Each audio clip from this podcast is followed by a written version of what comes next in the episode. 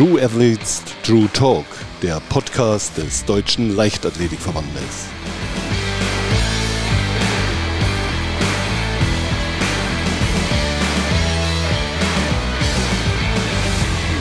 Willkommen zu einer weiteren Folge von True Athletes, True Talk. Heute mit Thomas Röhler, dem Olympiasieger im Speerwurf von zweitausendsechzehn in Rio und dem Europameister zweitausendachtzehn in Berlin. Am Mikrofon Pitt Schmidt. Hallo Thomas. Hallo. Thomas, du hattest ja zuletzt immer mal wieder Rückenprobleme, was letztlich natürlich einen hundertprozentigen Einsatz im Speerwurf sehr, sehr schwer macht. Du hast sogar die Teilnahme bei Olympia in Tokio zweitausendeinundzwanzig absagen müssen. Wie geht's dir inzwischen? Bist du wieder beschwerdefrei? Ja, genau, und toi, toi, toi. Also die Geschichte haben wir jetzt aus meiner Sicht endgültig. Also wir waren noch nicht im Wettkampf, ne? An der Stelle, das möchte ich vorwegnehmen. Aber seit, ja, kurz nach der E M, muss ich sagen, sind wir in einem durchgehenden Trainingsprozess, den ich für keinen Tag unterbrechen musste. Ähm, toi, toi, toi, nicht wegen dem Rücken und auch nicht wegen anderen Dingen. Das ist erstmal sehr, sehr positiv. Und man kennt seinen Körper ja nach über zehn Jahren Leistungssport sehr, sehr gut und der spricht aktuell einfach nur gute Signale. Deswegen bin ich wirklich sehr zuversichtlich, was das angeht, und äh, man merkt es auch an der eigenen Laune, ne? Das, das Training läuft und viel, viel besser. Du bist positiv gestimmt und jeder, der mal langwierig verletzt war, weiß, glaube ich, Ähm, wie schwer es auch ist, da ewig Geduld zu beweisen. Aber mal ganz ehrlich, so zwischendurch, wir hatten uns ja zuletzt bei den äh, European Championships gesehen, gab es da mal so den einen oder anderen Gedanken, wo du dir gedacht hast, tue ich mir das alles weiter an, mache ich weiter, oder hast du immer gesagt, nee, nee, nee, noch ist hier bei mir nicht Schluss? Ich glaube, wer mich gut kennt, weiß zwei Seiten. Der weiß die eine Seite, dass mein Leben stets darauf vorbereitet ist, dass Speerwerfen eine sehr riskante Disziplin ist, ähm, dass ich jeden Tag was anderes machen könnte.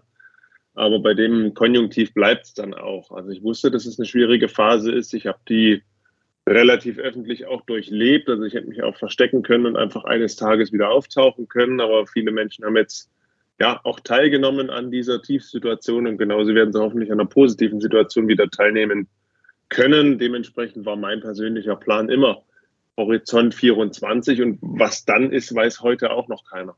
Das sind ehrliche und offene Worte. Wie hast du es denn letztlich geschafft, dass du wieder sagen kannst, ja, ich bin fit, zumindest jetzt beschwerdefrei, auch wenn ich noch keinen Wettkampf habe, aber es schaut gut aus?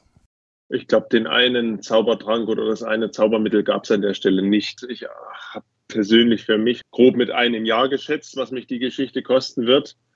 Und ähm, das war dann länger, ne? Ein und dreiviertel Jahr knapp, was es gedauert hat. Am Ende des Tages Geduld, weitermachen, weitermachen, weitermachen, trainieren. Ähm, klar, Physiotherapie und Co. zieht man dann an in so einer Situation. Man ist dann ein Stück weit fremdbestimmt, hört auf andere. Und ich muss sagen, ich bin ab dem Tag wieder sehr happy im Training gewesen, wo ich komplett meinem Körper vertrauen konnte und selber wusste, wie ich die einzelnen Themen angehe, wenn ich hier was spüre, was ich tue. Ähm, an dem Tag wusste ich, dass es wieder gut ist, aber summa summarum ist es wahrscheinlich einfach nur die Geduld gewesen, die geholfen hat. Und letztlich ist es ja so, was du ja auch schon vorhin angesprochen hast, dein großes Ziel ist und bleibt Olympia zweitausendvierundzwanzig, Paris. Da möchte Thomas Röhler nochmal auf jeden Fall dabei sein, gehe ich davon aus.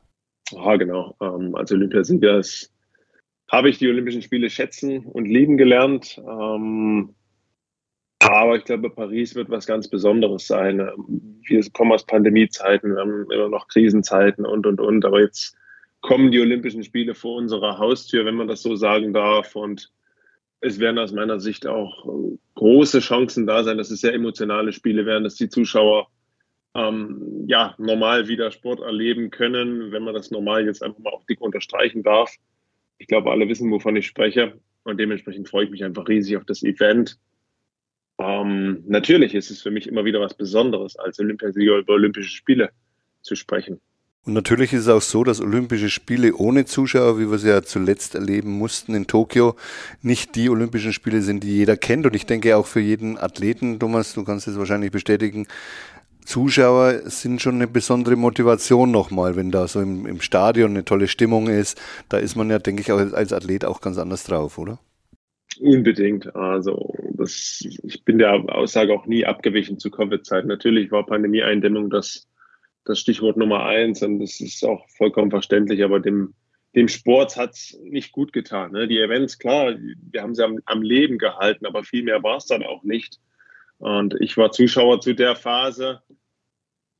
Mich reizt das Event vor Ort wirklich mehr. Und wenn da andere Zuschauer jubeln und man, man spürt die Emotionen und man spürt es auch aktuell immer noch, wenn die Menschen zurückkehren zu den Events. Es ist was Besonderes, wenn man da ins persönliche Gespräch kommt.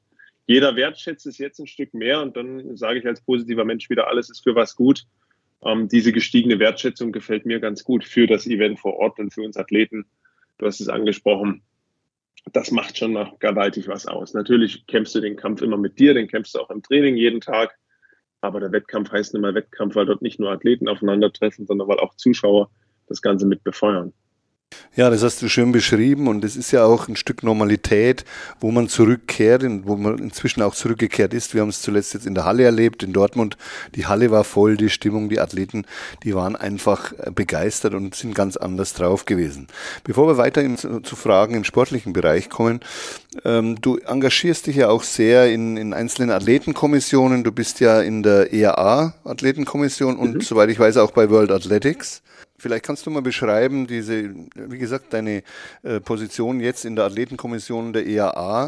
Äh, was ist das Wichtige für dich, warum du so ein Amt annimmst? Warum du sagst, nee, ist, ist mir wichtig, ich möchte auch was geben, ich möchte für Athleten da sein. Äh, vielleicht kannst du es mal ein bisschen beschreiben, was das für dich bringt, auch aufgrund von deiner Erfahrung her von World Athletics noch. Da warst du ja auch in der Athletenkommission.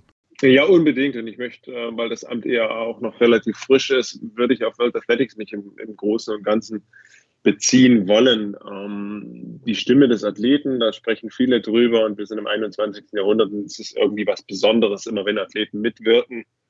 Dieses Besondere darf aus meiner Sicht eigentlich nicht sein, weil wir sind ein wichtiger Teil des Ganzen, wenn nicht gar mit der wichtigste. Ähm, ohne Athletinnen und Athleten keine Events, sondern ohne die, ja, gäbe es das Produkt Sport in dem Sinne auch nicht. Und dementsprechend halte ich es für wichtig, dass eine gekonnte Meinung, eine äh, strukturverträgliche Meinung auch in ja, Entwicklungsgespräche in Verbänden, aber auch weiterführenden Organisationen, dass da wirklich die Stimme Athleten hörbar gemacht wird. Ähm, warum ich sage strukturverträglich, man muss Übersetzer sein. Also sind Athleten Vertreterstelle bedarf einiges an Zeit, aber auch einiges an Kommunikationsgeschick, dass man die Stimme der Athleten auch hörbar macht und das gar nicht so laut. Ne? Das muss nicht immer öffentlich passieren. Ich habe immer gesagt, okay, man kann jetzt viele Zeitungsartikel machen, wir können viel über Themen sprechen, das wird auch häufig rund um große Events, ähm, wird immer medial thematisiert, was gefällt den Athleten nicht, was gefällt ihnen gut.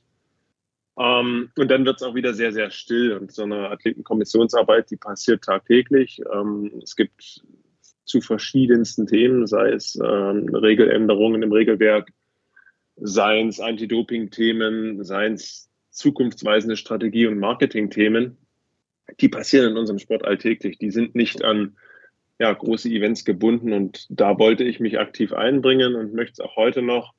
Es bedarf gewissen extra Zeiteinsatz, ähm, aber ich glaube, es ist sehr, sehr wichtig, dass die Zukunft unserer Sportart von den Athleten und Athletinnen mitbestimmt wird. Also ich würde sogar sagen, es ist notwendig und lohnenswert vor allem, weil die Athleten, die wollen ja gehört werden. Und oft ist es ja so, dass der Athlet sagt, der hätte der uns mal gefragt, dann wären wir vielleicht zu einem anderen Ergebnis gekommen. Du bist auch aktuell, vielleicht auch hier noch dazu, äh, dabei gewesen bei den sogenannten Ideenwerkstätten, was der D L V ja jetzt mit über achtzig Stakeholdern inszeniert hat, um für die Zukunft gut aufgestellt zu sein. Wie bewertest du das vom Verband her, dass man jetzt so hier einen neuen Weg geht, einen Weg, wo man einfach mehr Leute involviert, um dann letztlich eine bessere Struktur und mehr Erfolg zu bekommen? Ja, ich denke, der Verband wird damit äh, einer Aufgabe gerecht und die Aufgabe ist es, äh, die Leichtathletik für viele greifbar zu machen, für viele nutzbar zu machen, ein spannendes.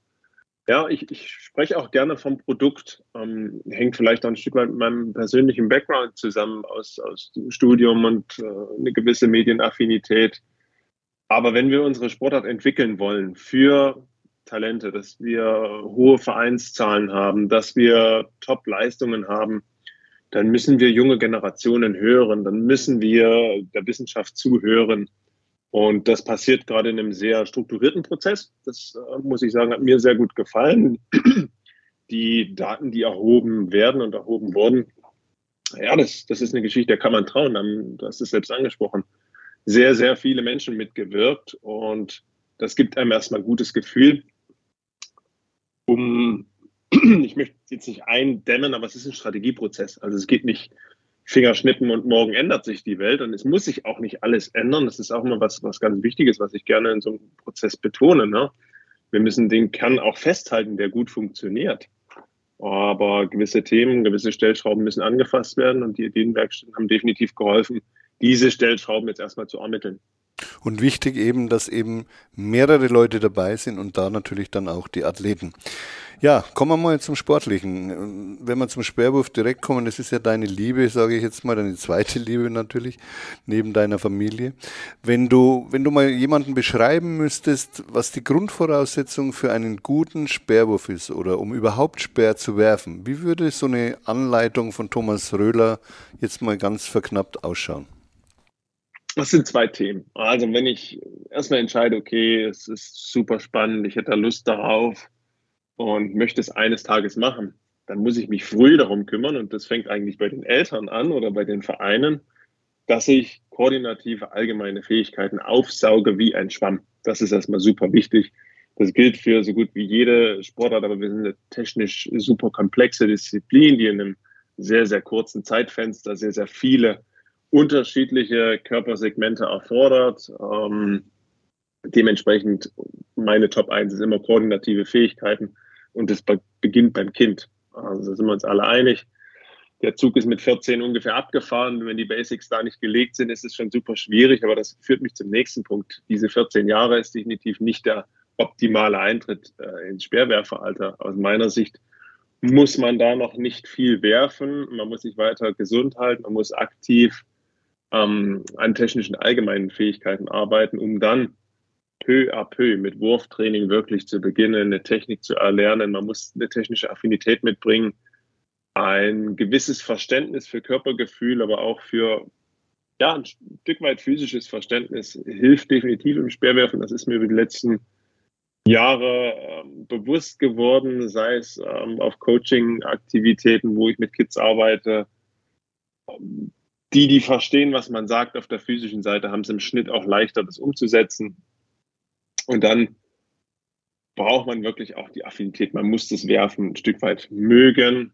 Man wird, glaube ich, aus einem Langstreckenläufer, der das liebt, wenn ich plötzlich einen Speerwerfer mache. Das sind zwei unterschiedliche Liebesbeziehungen in unserer Sportart und das ist auch vollkommen in Ordnung. Das macht dann auch die Leichtathletik am Ende aus. Ja, das finde ich, hast du jetzt sehr schön beschrieben. Vielleicht setzen wir da gleich an, wenn, wenn so ein typischer Trainingstag ansteht. Wie, wie hat man sich das vorzustellen bei dir? Ist da viel Kondition gefragt, Technik? Wirfst du viel? Wirft man überhaupt im Training viel?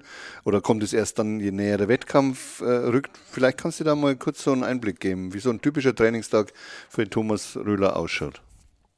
Der ist saisonal erstmal unterschiedlich, ne? Wir sind äh, eine reine Outdoor-Sportart. Es gibt zwei, drei Hallen in Finnland, Schweden, wo man theoretisch Speere Indoor werfen könnte, aber für uns gibt es keine Hallensaison. Dementsprechend periodisieren wir ein Stück weit anders als der, der Schnitt der, der Leichtathletinnen und Leichtathleten. Wir arbeiten und ich, ich fange die Erklärung jetzt mal hinten an, ne? Nach einer Wettkampfsaison kommt eine kurze Pause. Und dann geht es darum, den Körper erstmal zurück in die Balance zu führen. Wir sind super einseitig, wir stemmen links, wir beschleunigen rechts. Also wir sind, wir bringen unser System über vierzig Prozent außer der Balance. Ähm, wir nutzen, und das ist einfach Philosophie bei uns in, in Jena im Wurfteam, wir nutzen zwei Monate, um den Körper zurück in Balance zu führen. Das hat auch definitiv geholfen, mich über zehn Jahre gesund zu halten im Speerwerfen. Hat nicht komplett funktioniert, aber ist auch okay. Das ist am Ende einfach das Spiel mit dem Feuer im Hochleistungsbereich. Aber zwei Monate ist ein allgemeines Training. Da ist ein Trainingstag im Schnitt, eine sehr koordinative Morgeneinheit, wo es um kleine Muskelgruppen geht, Stabilitätstraining, ähm, kleine Sprünge. Wir nutzen den Sand sehr, sehr viel. Und am Nachmittag ist es ein CrossFit-Training. Also es ist ein sehr, sehr allgemeines Fitnesstraining. Natürlich nie mit einem riesengroßen Ausdaueranteil. Also sobald viele CrossFit hören, sagen die, ey, ist doch Kraftausdauer, das bringt mich doch als Leichtathlet nicht voran. Da vorsichtig sein. CrossFit ist einfach für uns auch ein Begriff geworden, dass wir viele Jugendliche, die da gerade frisch aus der Schule kommen, ähm, um vierzehn Uhr dreißig, dass wir die abholen mit einem Mindset, was ein Stück weit ja, competitive ist im Vorbereitungstraining. Das passiert bis in den Januar, Februar hinein. Und dann steigen auch Sprintanteile, dann steigen Sprunganteile, dann wird Hürdenkoordination gemacht. Also diese ganzen Details, die ein normaler Leichtathlet auch immer, das heißt normaler Leichtathlet in anderen Disziplinen, wie es ein Zehnkämpfer machen würde, ähm, finden bei uns auch Platz, weil unser einziges Widerlager ist der Boden und von dort kommt Energie. Das heißt, wir laufen und springen, glaube ich, wesentlich mehr, als es jetzt der Außenstehende für einen Wurf erwarten würde. Und Haupttrainingsmittel sind aus meiner Sicht Medizinbälle. Wenn wir es jetzt mal in Stunden aufrechnen, sind es schon Hantelstangen, Medizinbälle und später dann unterschiedlich schwere Bälle, die man einhändig wirft, die dann, und in der Phase sind wir jetzt gerade ungefähr im März, irgendwann in Speere übergehen. Tero Pittgemege, sein Trainer, hat mir irgendwann mal gesagt, wenn du Speer werfen willst, dann wirst du es werfen lieben müssen. Und das ist auch völlig in Ordnung. Also möchte heißen, wer werfen will, muss auch werfen. Und das Werfen nimmt bei mir drei Tage die Woche in Anspruch. Ähm, das hat es nicht in jedem Jahr. Also wenn, wenn der Zug einmal rollt und gut funktioniert, dann sind wir auch von drei Wurfeinheiten mal weggeblieben und haben mit zwei Einheiten ge gearbeitet. Ähm, jetzt aktuell in der Phase, wo alles wieder super läuft und es auch darum geht, aufzuholen, ziehen wir jetzt seit Monaten drei Wurfeinheiten durch. Sprich, man kommt auf eine sehr, sehr hohe Menge Würfe.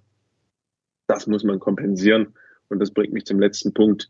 Das ist das Prehab-Training. Also Reha soll möglichst nicht passieren, aber das, was, was hilft, Verletzungen vorzubeugen, da nutzen wir mindestens zwei Einheiten die Woche. Das passiert im Schnitt vormittags. Die sind sehr, sehr turnerisch. Die sind äh, auf der Slackline finden die statt. Die finden wieder im Sand statt, wo wir wirklich von Kopf bis Fuß Kleinigkeiten bearbeiten. Ähm, ein Physiotherapeut leitet mal die Einheit, dass man wirklich die kleinen Details auch beachtet. Kannst du dich noch an deinen aller, allerersten Wurf erinnern? Wie du das erste Mal so mit dem Speer dann rangegangen bist und hast gesagt, boah, und jetzt, jetzt, jetzt muss er mal fliegen, und hast da schon gemerkt, wow, der fliegt gut? Oder kannst du dich noch erinnern? Nicht an meinen, ich kann mich nicht an meinen ersten Wurf erinnern, das gebe ich zu. Mhm. Ähm, woran ich mich erinnern kann, ist meine erste Bestleistung mit einem sechshundert Gramm Speer, die bei zweiunddreißig Meter liegt. Und äh, mir ein Eis beschert hat, weil die Trainerin der Meinung war, ich schaffe die dreißig nicht. ähm, das ist mir definitiv in Erinnerung geblieben. Es war ein grüner Speer in Eisenberg, äh, ein kleines Dorf, also kleinere Stadt um, um die Ecke bei Jena. Und äh, das ist mir definitiv in Erinnerung geblieben. Genauso wie mir in Erinnerung geblieben ist, dass du unwahrscheinlich gut mit Streichhölzern auch äh, de, die Streichhölzer fliegen lassen kannst. Ist das auch so, eine, so ein Hobby von dir gewesen, wo du irgendwann mal gesagt hast, das ja, macht mir Spaß? Das ist, äh, es ist ein Spaß, und das, das ist es und bleibt es auch. Ähm, wir haben sie irgendwann im Training mal rausgeholt. Äh, mein Trainer Harro Schwuchow hat damit angefangen, hat, kam nach dem Krafttraining mit einer Packung Streichhölzer und hat gesagt, so Jungs, die werfen wir jetzt mal. Und wir wussten erstmal gar nicht, was er, was er wirklich von uns will. So wie die meisten, wenn man das jetzt auf Vorträgen oder so nutzt, äh, wie die meisten schauen. Und dann mussten wir einfach feststellen, dass es den einen Talentierteren, den anderen weniger Talentierten gibt. Aber es ist eine Mischung aus Dart und Papierfliegerwerfen. Die meisten Athleten, die die Wurfgeräte, große Wurfgeräte bewegen können, schaffen es auch mit dem Streichholz ganz gut. Ja, ich habe es mal auf zweiunddreißig geschafft. Uwe Hohn soll es wohl mal auf sechsunddreißig Meter geschafft haben.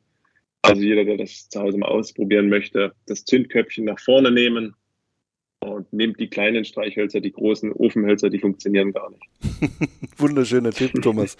Ja, gehen wir weiter in der Saison. Die Saison ist wieder eine W M-Saison. Diesmal findet die W M in Budapest statt. Die deutschen Meisterschaften im Rahmen der Finals in Kassel äh, im, im Juli. Äh, wie sieht deine Planung aus? Wie bereitest du dich vor auf diese Events? Ja, also für dreiundzwanzig habe ich mir persönlich, und das ist einfach technisch-taktisches Vorgehen, wenige weiten Ziele gesetzt. Ich möchte einfach den Anschluss zurück an die Weltspitze schaffen. Das ist ein sehr, sehr weit, ge weit gefasstes Ziel. Alles ist möglich, nichts muss für dieses Jahr. Also wir planen aktuell wirklich in einem Zweijahresraum. Alles, was wir jetzt trainieren, trainieren wir für nächstes Jahr. Aber ich bin positiv optimistisch, dass wir nach einer erst... frühen regionalen Saison, so ist unser Plan, also das wird erstmal ein mitteldeutscher Raum sein, kleine Sportfeste, wo ich irgendwann mal Speerwerfen gelernt habe, ähm, wird man mich in diesem Jahr wahrscheinlich wieder mal einen Speer in die Hand nehmen sehen, und je nachdem, wie sich die Weiten dann am Anfang entwickeln, werden wir peu à peu wieder in den internationalen Kalender einsteigen. So ist der Optimalplan. Ähm, sollte es da Setbacks geben, wissen wir, was wir tun. Ähm, wir tun es in Richtung vierundzwanzig. Aber wie gesagt, ähm, bin auch heute positiv aus einer Wurfeinheit gegangen und bin, bin sehr zuversichtlich, dass ich Mitte des Sommers ähm, auch internationale wieder Wettkämpfe bestreite. Wie schnell alles geht in Richtung Budapest, das äh, ja, ist heute der falsche Tag, um darüber zu sprechen. Ich weiß es einfach nicht und da bin ich rational genug, um zu sagen, dass auch noch viele andere um die Plätze da mitwerfen und dementsprechend schauen wir erstmal, was, was da kommt. Das klingt zumindest sehr, sehr gut. Gibt es denn etwas, wo du sagst, ja, da legen wir momentan einen großen Schwerpunkt im Training, wo da feilen wir richtig dran, um das äh, noch zu verbessern? Ja, feilen, ähm, das passiert gerade, wenn das Wetter jetzt wieder besser wird. Wir haben schon sehr erfolgreich, auch sehr, sehr mit hohem Tempo. Wer jetzt ganz tief im Detail steckt, und vielleicht sind die, die Zuhörer dabei gerade, wer tief im Detail steckt, hat festgestellt, dass ich über die Jahre hinweg eher langsam am Anlauf geworden bin. Hatte unterschiedliche Gründe. Ähm, die Effizienz ist besser geworden, der Wurf an sich ist besser geworden. Und äh, man ist gewissen Risiken aus dem Weg gegangen. Andererseits hat das die, die Chance auf extrem hohe Weiten auch ein Stück weit genommen. Da muss man ganz, ganz ehrlich sein.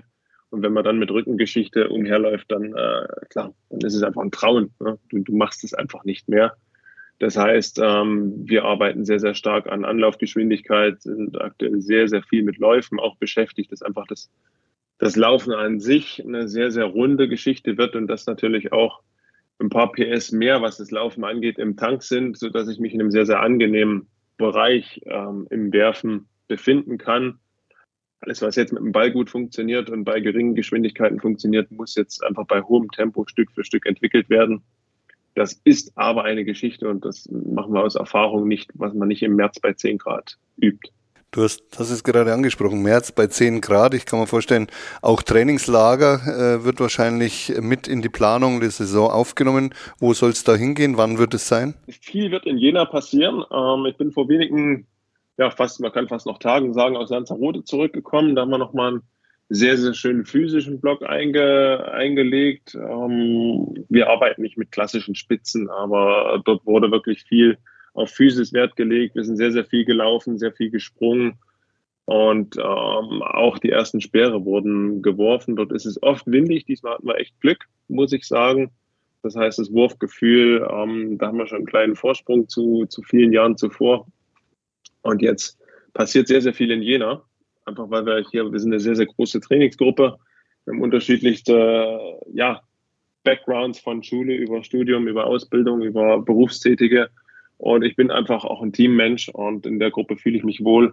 Und dementsprechend wird viel der Vorbereitung auch bei uns in Jena wirklich passieren. Kommen wir mal ein bisschen wieder zum Privaten, vom Sportlichen weg. Ich würde mal so formulieren, das größte Wunder in deinem Leben bisher war sicherlich nicht der Olympiasieg, sondern die Geburt deines Sohnes Theodor im Juli zwanzig zwanzig. Wie fühlst du dich in dieser neuen Rolle als Vater und, und was hat sich verändert seitdem? Ich denke, ich bin definitiv angekommen. Ich denke nicht, ich, ich weiß es, weil es macht mir riesig Spaß. Und er ist jetzt in einem Alter, wo, wo aus meiner Sicht auch viel, viel mehr Papazeit ähm, ist. Ich gebe es offen und ehrlich zu, äh, die ersten anderthalb Jahre ähm, musste ich auch viel, viel lernen. Ähm, konnte als Papa eigentlich viel, viel mehr der Mama helfen als, äh, als dem Sohn selbst. Aber ich muss sagen, wir, wir haben riesig viel Spaß zusammen zu Hause und ja, wir sind beide selbstständig. Meine Frau ist äh, ja, in einer kleinen Landwirtschaft selbstständig bei uns zu Hause. Das heißt, es ist immer Action. Der Kleine ist auch bei uns, macht viel mit, äh, ist mit in der Halle im Training, dann ist er mit uns im Garten. Also wir sind ein, ja, ein total gutes Team, würde ich sagen. Und du bist ja zusammen mit deiner Frau Lucia, bist du ja Familienmensch, ein sehr, sehr großer Familienmensch auch und ihr seid aufs Land gezogen.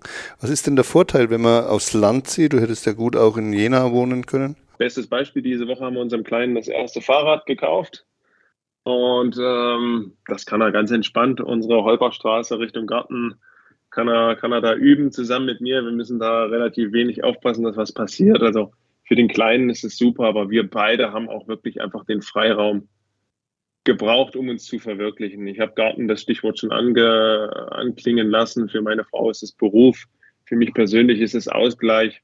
Das heißt, ähm, diesen Raum der Verwirklichung, den haben wir wirklich gesucht und gefunden. Wir sind beide eher ruhige Menschen. Wir suchen die Natur in unserer Erholung in unserer Freizeit und dementsprechend ist es einfach genau das Richtige für uns. Eine gute Entscheidung und eine richtige Entscheidung, ja. Gibst du nach wie vor, sagst du nach wie vor. Für Jena ist es ja so, dass Thomas Röhler nicht nur dort sehr häufig trainiert, sondern er auch für Jena im Speerwurf sehr viel tut. Also du hast ein eigenes Meeting ins Leben gerufen und trotzdem wird es jetzt erstmal ein bisschen ruhen. Vielleicht kannst du das mal kurz erklären, warum ist das so?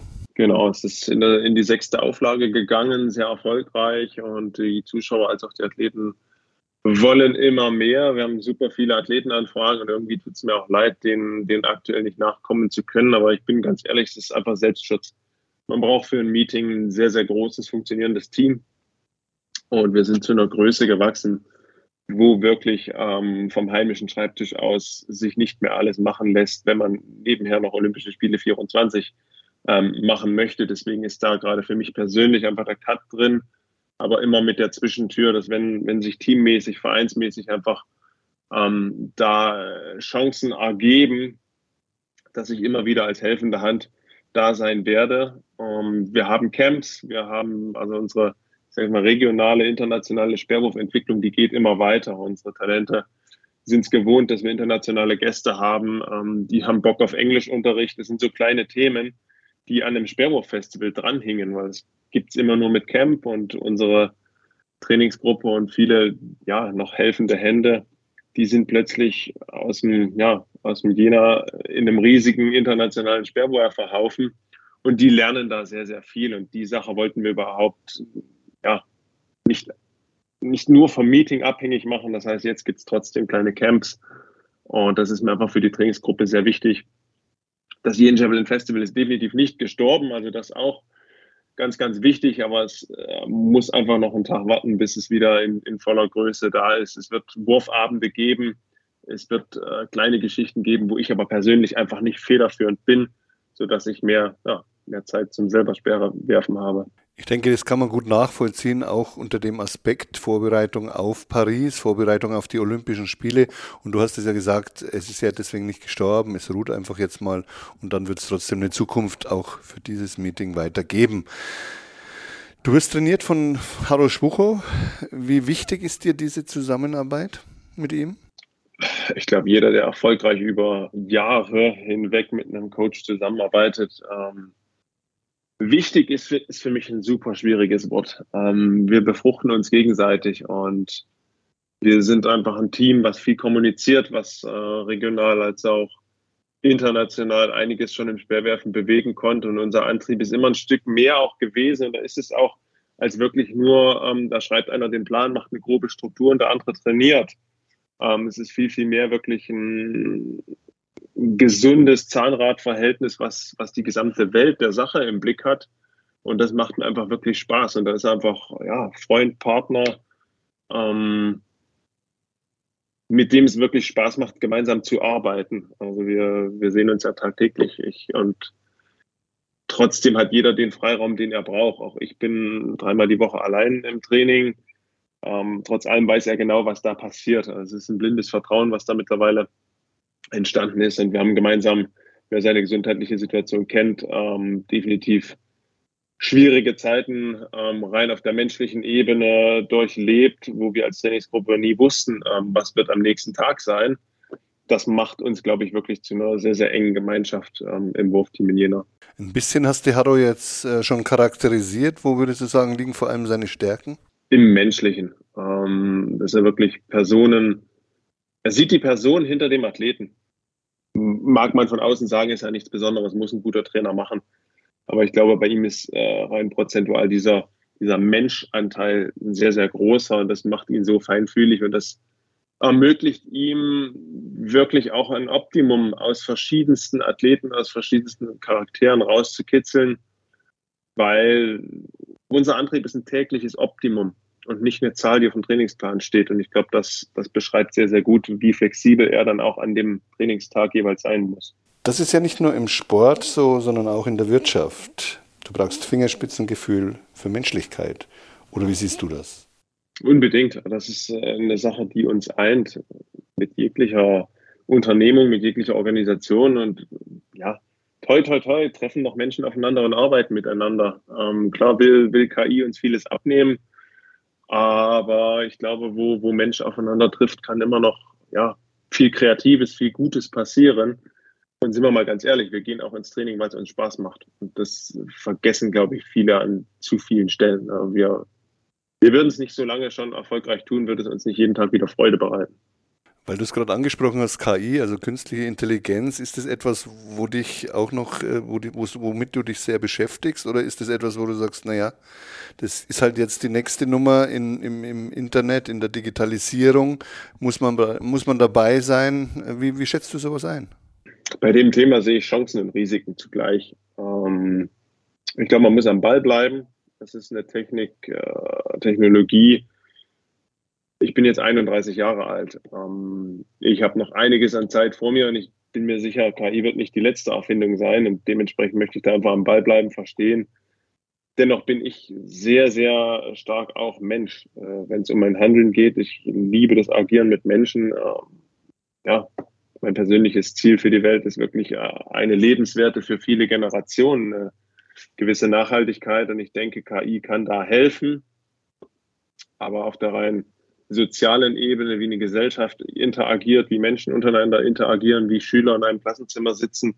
Ich glaube, an der Stelle kann K I auch eine echte Gefahr darstellen und dementsprechend sehe ich da aktuell zwei Seiten, beobachte es, bin aber definitiv kein I T-Nerd, der irgendwas davon wirklich versteht im tieferen Sinne. Also ich glaube, das ist genau die richtige Herangehensweise. Und du hast es ja gesagt, K I kann zwar viel, aber auch nicht alles. Und letztendlich ist immer noch der Mensch auch wichtig.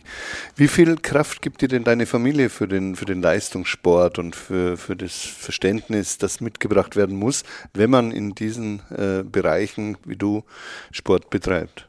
An der Stelle kann ich einfach nur dankbar sein. Ähm, Wenn man es in Zahlen aufrechnet, hatten wir Jahre, wo, wo man zweihundertsechzig Tage im Jahr eigentlich für die Familie nicht da sein kann, um es mal auf den Punkt zu bringen. Ähm, mein persönliches Ziel ist auch oft Zeit, Zeitmanagement, bin da viel, viel besser geworden und kann mittlerweile sehr viel mehr Zeit auch mit meiner Familie verbringen und das vereinen, aber das ist einfach der Lebensweg ähm, des Menschen, des Sports auch. Man äh, mit Kind ist es eine komplett andere Geschichte, als wenn man erstmal in Anführungszeichen nur zu zweit ist, aber auch das ist eine riesen Herausforderung. Und ähm, ja, neben Dankbarkeit ist es aber auch wieder Team. Ne? Der eine macht das eine für den anderen, der andere für den anderen. Ich glaube, das, das muss Partnerschaft ausmachen, dass man sich da blind vertrauen kann. Und ja, Leistungssport ist ein verrücktes Feld. Wir haben uns im, im Leistungssport ein Stück weit kennengelernt. Aber im Endeffekt war für uns der Lebensweg einer, in Anführungszeichen, Normalbürger ohne Leistungssport, der andere mit Leistungssport ein, ja, für uns der passendere. Ich glaube, da muss, ja, jedes Pärchen, jede Beziehung muss da, muss da den eigenen Weg finden. Fakt ist aber, ein gewisses Verständnis für das, was der Partner da treibt, ähm, das muss einfach, glaube ich, da sein, um, um lange glücklich miteinander zu sein. Irgendwann wird ja auch mal die Karriere von Thomas Röhler beendet sein. Wann, das lassen wir mal in den Sternen einstweilen stehen. Äh, kannst du dir vorstellen, mal als Trainer dann äh, zu agieren, oder ist dein Ziel wirklich mehr das, was du studiert hast, also auch eher in den Marketingbereich äh, zu gehen, dann später als Beruf?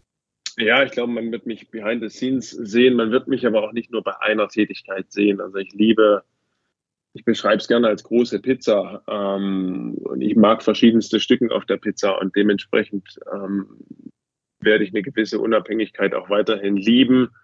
Es wird Coaching-Anteile geben, weil mir das einfach Herzensangelegenheit ist, zu teilen. Ähm, wer mein Social Media verfolgt, wird gesehen haben, dass jetzt über die letzten anderthalb Jahre, auch Covid geschuldet, viel, viel mehr Educational dort passiert. Ich teile sehr, sehr gern, um einfach meine Sportart an dem teilhaben zu lassen, was ich über die letzten Jahre lernen durfte, erfahren durfte. Ähm, ja, und auch selber einfach mir erarbeitet habe, Stück für Stück. Und das teile ich sehr, sehr gern. Ähm, helfen und teilen macht glücklich. Das ist einfach in jedem Menschen verankert. Dementsprechend wird es den Teil geben. Aber als Fulltime-Trainer sehe ich mich an der Stelle nicht, ähm, weil ich nicht persönlich wirklich nicht weiß, ob ich meinem eigenen Anspruch gerecht werden kann in der täglichen Arbeit. Ähm, mit den jungen Menschen, ähm, Sportgymnasien, verschiedenste Konstrukte, Vereine, bis hin zu Bundeskadern. Ähm, für mich persönlich ist es wirklich ein punktuelles Arbeiten, was mich sehr, sehr reizt. Ähm, seien es Clinics, ähm, seien es Online-Geschichten oder das zweimal die Woche an einem Stützpunkt wirklich direkt regionale Talente unterstützen.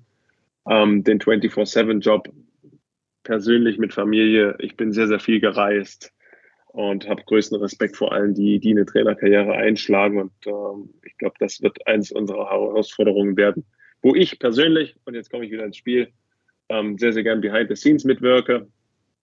Und ich glaube, Marketing, ich glaube, ja, Kommunikation spielt ein riesengroßes Thema, um auch den Trainerberuf total sexy zu gestalten, dass da wieder mehr Studenten Bock drauf haben, in, in eine leistungssportliche Richtung, auch in der Leichtathletik zu gehen. Absolut, und vor allem auch, um Trainer wieder zu gewinnen. Ja, das ist ja auch ein Punkt, der nicht ganz so einfach ist, der aber notwendig ist, wenn die Leichtathletik weiter erfolgreich sein will. Wenn jetzt der Thomas Röhler mal nicht sich mit dem Speerwurf befasst, was macht er denn dann eigentlich? Kann man das mal erfahren oder kannst du es unseren Zuhörern einfach kurz mal schildern, was du, was du, so, so, du dann am liebsten eben dann tust? Also am liebsten bin ich draußen. Man findet mich echt definitiv in der Natur, ähm, oft im Garten, aber auch ähm, beim, beim Wandern, beim Fliegenfischen.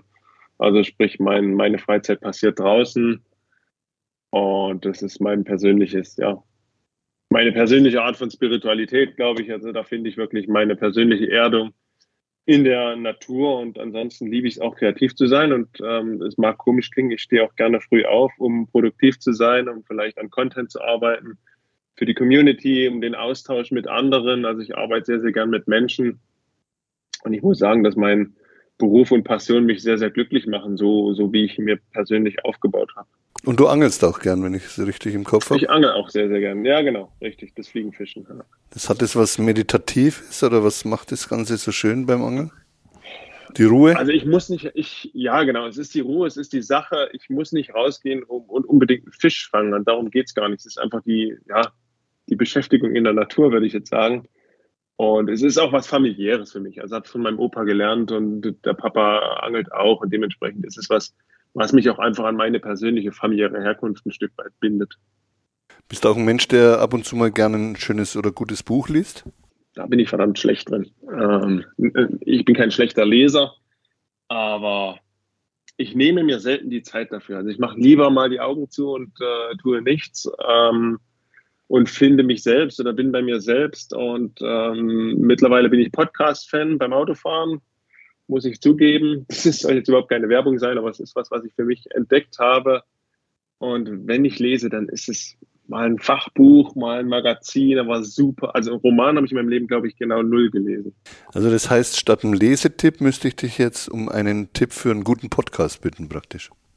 Und da wird es aber verdammt fachlich. Da wird es verdammt fachlich. Da komme ich wahrscheinlich noch in der falsche Richtung. Okay. Ähm, ja, ich habe in letzter Zeit, man, man, man soll sich ja sehr nachhaltig, das ist ein Thema, was viele junge, junge Menschen auch bewegt. Ähm, wenn es sich um Finanztipps und sol, solche Sachen handelt, nimmt man sich selten die Zeit. Also ich, ich suche mir da unbequeme Themen, die für mich persönlich auch unbequem sind und nutze einfach die fünfzehn Minuten Fahrt ins Training, um da ein bisschen vorwärts zu kommen. Ist nichts zum Abspannen, aber ist was, um selbst vorwärts zu kommen, weil äh, ich muss sagen, Lernen gehört zum Leben dazu, macht auch Spaß. Und gibt es dann einen besonderen Podcast, wo du sagst, ja, hört euch dem, hört euch da mal rein? Aktuell, aktuell ist es für mich der Finanzfluss, heißt der, den habe ich für mich entdeckt. Ah, ja. ähm, der hat einfach viele Fragen geklärt, wo ich nicht meinen äh, Berater der Wahl fragen muss, sondern wo ich einfach selbst ja, ein gewisses Wissen aufbauen kann und dann einfach aktiv agieren kann. Im Sport sind wir uns alle unserer Mittel sicher. Und ich persönlich bin mir meiner Mittel sehr, sehr gerne in vielen Lebensbereichen sicher, sodass ich mir den Podcast rausgesucht habe, um da vorwärts zu kommen. Na, dann hören wir da mal rein, wenn wir nicht bei True Athletes True Talk dabei sind.